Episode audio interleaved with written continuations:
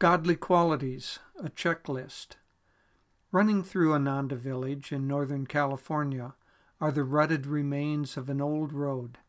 A hundred and fifty years ago, during the time of the gold rush, when tons of ore were taken from the land around us, Wells Fargo stagecoach drivers urged their horses up and down these hills, and Pony Express riders rushed along carrying bags of mail.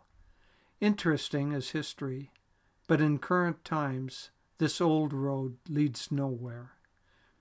We all have the rutted remnants of old habits and ha- attitudes that may once have served us well, but now no longer lead us toward our goal.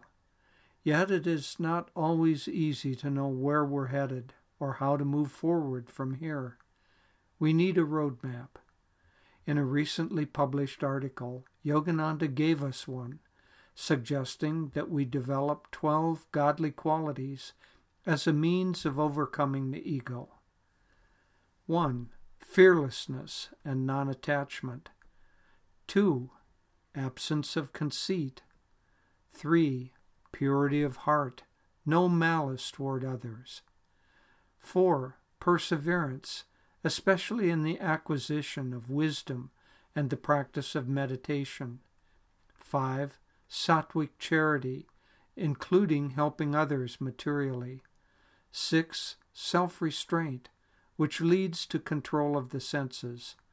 7. Freedom from anger and fault finding. 8. Straightforwardness. 9. Kindness. 10. Forgiveness, giving a person a chance to reform. 11. Renunciation, primarily of the heart.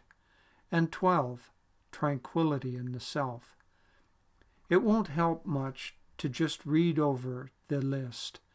That would be like looking at the menu of a great restaurant, but never eating the food. We need to chew, swallow, and assimilate these virtues if we want to grow strong and healthy we need a plan of action. First, we can read the original article to more deeply grasp each of these qualities and decide where we, personally, need to improve. This shouldn't be an exercise in guilt. We all have some areas that are more developed and others less so. What is important is to be clear about our goals and aware of the hidden thoughts emotions, attitudes, and habits that keep us from achieving them.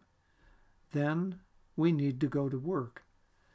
It is best to take on only one of these qualities at a time so that we can stay on task, delving deeper, becoming clearer, until real progress has been made before moving on to the next. Each evening, we can look back on the day, see how we did, and decide if more is needed.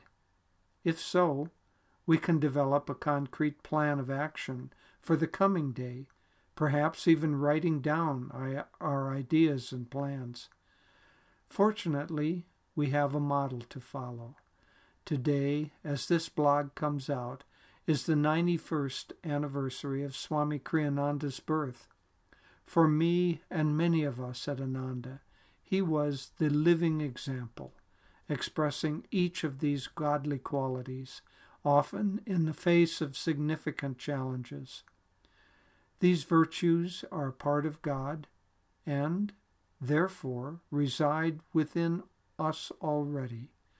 We have only to bring them to the surface. If we develop these qualities gradually, day by day, then they will transform us into a beautiful reflection of God and bless the world we live in. Enjoy. Nayaswami Jyotish.